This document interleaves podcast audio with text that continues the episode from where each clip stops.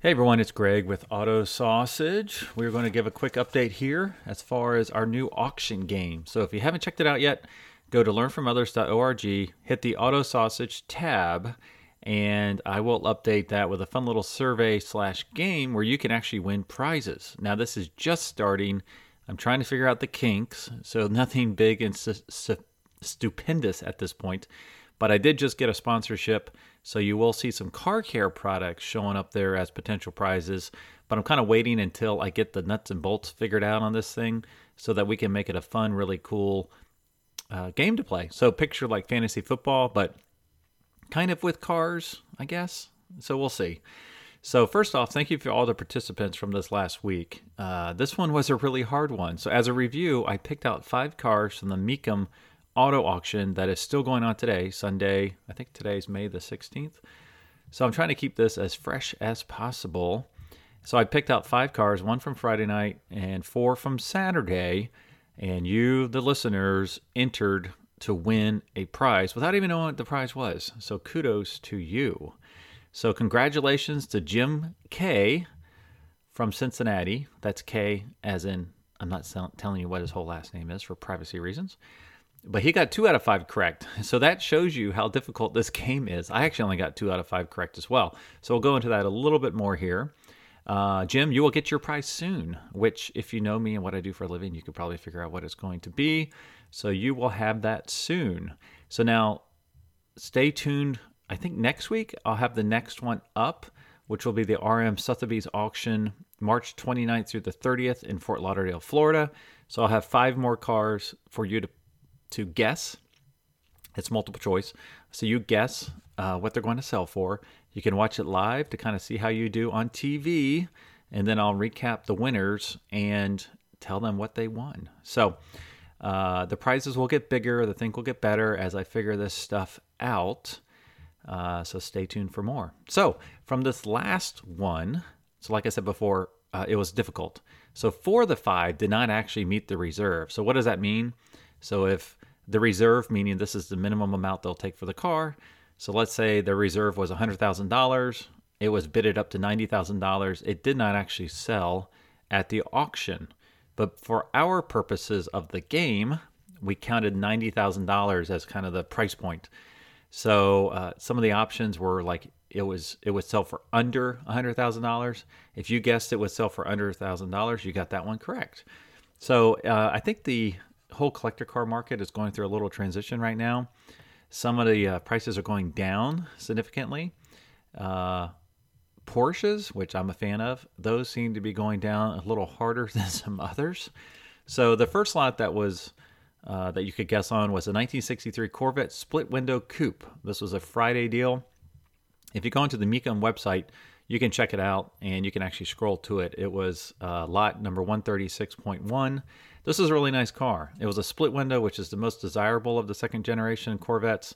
I think it was a dark blue, which I wasn't crazy about, but it was fuel injected and four speed. So really cool. The Hagerty price guide had it between $62,000 and $158,000. That's a wide gap. 62 grand was for if it was in good shape. $158,000 was if it was in concourse show condition shape. Uh, the trend on this particular car slightly down to flat. So the 63 split windows were really high a number of years ago. Now they're slightly down to flat. And this one, uh, I hate this. Mecum kind of bullies people in the audience a little bit, and they start out the initial bid really high. So they started to bid out at 170 grand, just hoping someone would accidentally, or they were all excited about the car, would throw their hand up at a crazy high price. That's that's even higher than what Mecum says it should sell for. So they kept on going down. The actual first bid was at sixty thousand dollars, and they bidded it all the way up to uh, one hundred and ten thousand. Like I said before, it did not meet the reserve, but for the purposes of our little contest, one hundred and ten grand was the price. So if you guess somewhere around there, you got a point. The next car was on Saturday was a 1989 Ferrari Testarossa. This was very fascinating because I'm not a big fan of these cars. Uh, I think they're kind of going down in price a little bit. So, but this one was a very rare color. It was a pretty blue. It was a one owner car, low miles, and had a recent service. The auction estimate, which really surprised me. So, first off, let's go to Hagerty Price Guide. If it's in good condition, it's an $80,000 car. If it's in concourse condition, awesome, immaculate, it's $132,000. And the trend on this car is flat. It's not actually down, but it's flat. So hasn't done much in the last two or three years. Well, the auction estimate surprised me was $150,000 to $170,000 because of the rarity of the color, the low mileage, and the one ownership and the condition of the car. So I thought that was really high. So the bid started at 200 grand, but the actual first bid didn't occur till $70,000. The the reserve came off at 160, which was right in the center of their estimate. And the guy was picking on the bidders. He's like, one guy he yelled out, "You only did one bid and you're out." And then he would point to someone. He's like, "You're out." So I think they're really trying to play on everybody's egos, you know. So if you said, "Hey, you're out," you know, you probably get a little bit upset and try to bid again to show them, "Hey, I know what I'm doing. I can bid this car up." So this one actually sold. It sold for 170 thousand dollars. Sold at the top of the reserve. I'm sorry, 160. So it sold at the reserve, um, or in that window. So, anyways, that was very surprising. So that was one of the the only one of the five that actually sold, and it sold for top end of the estimate and way higher than what Hagerty said it would have done. The next car on the docket was a 1958 Porsche 356A Super Cabriolet. So, like I said before, Porsches are going down, uh, as was witnessed earlier at the Amelia Island auctions the week before. A lot of Porsches did not sell for the money that they thought they would sell at. So, the only one that seems to be going up is the Porsche 996. That's the car that was made from 1999 to 2004. Those are super cheap right now. They're anywhere from 15 grand to if you got a turbo, turbos are like 60 grand, but they've pretty much bottomed out on the depreciation curve. They're starting to go up. So if you can find one in nice shape, uh, that's the one to get at this point. So this particular car, 1958, lot number 97, was a four-speed rare, had the rare Rudge wheels, and it was red. Really nice car.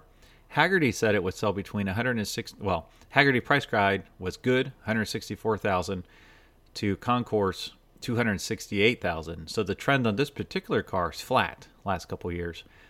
One bad sign is there was a 2015 Porsche 918 two cars previous and that's the Porsche supercar. That was a no sale at 1.3 million. It was like $200,000 off. And that same thing like I said before happened in Amelia Island. So this car, I got the number wrong here, I think. Oh, it did not meet the reserve. I think it was bidded up to like $110,000. And if you looked at the results through Saturday, they had they had auctioned off 14 Porsches, and only two of them actually hit their reserve and sold. So only a 14.2% success rate on Porsches through Saturday. I haven't checked to see if Sunday if they improved on that or not, but that's a really if you were a Porsche owner, those are really poor results. So uh, let's see. The fourth car was another Porsche. It was uh, lot number 120.1, a 1976 Porsche 930 Turbo. That's actually one of my dream cars. They made this car, I think, from 1976 to 1989, I believe. This one was also called the Widowmaker because when that turbo kicked in, you really didn't know where the heck it was going to go. This was a black car, four speed, three liter. Hagerty price guide, it was between 148 good condition, $148,000 to $300,000 for a concourse. And the trend on this one's down. So last year or so, it has gone down, and this one was only bidded up to one hundred ten thousand dollars. Again, did not meet the reserve. And the last one, this one was fantastic. Um, I thought this was very interesting. This is a 1973 Ford Bronco Strop Stroppe Baja Edition. So this is lot 121.1.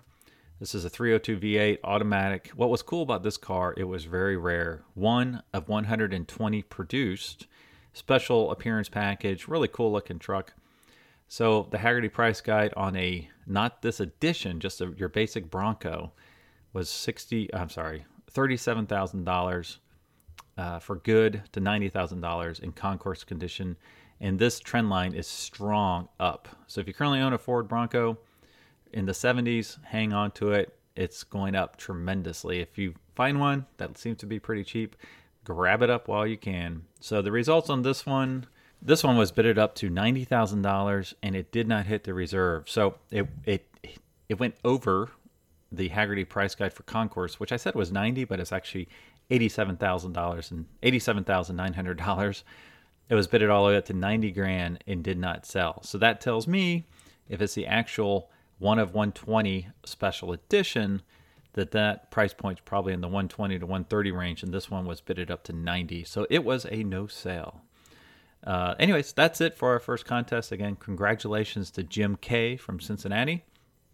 Like I said before, go to learnfromothers.org, hit the auto sausage tab to see what the next contest is, and please participate. You will have to sign up for email, but uh, I will not spam you, I promise. And it's a fun way to win some prizes, and you can see your re- see your results live while you're watching these on TV. So. Uh, listen up next week. I will have the next one out with kind of my thoughts on what will sell where but you don't really have to listen to me because I just got two out of five. I should have done much better than that. So it will get better. I will show you my expertise as I dig into this a little bit more. So to see what's going on outside of the podcast, be sure to check out Auto Sausage on Instagram. And we will have a Facebook page up and running soon. So you can see kind of cool stuff I see during the week. And in the future, we will have some time elapsed video of some cool stuff happening. So we will catch you all next week, and you can always reach out to me either at learnfromothers.org or via the DM function on Instagram. Bye.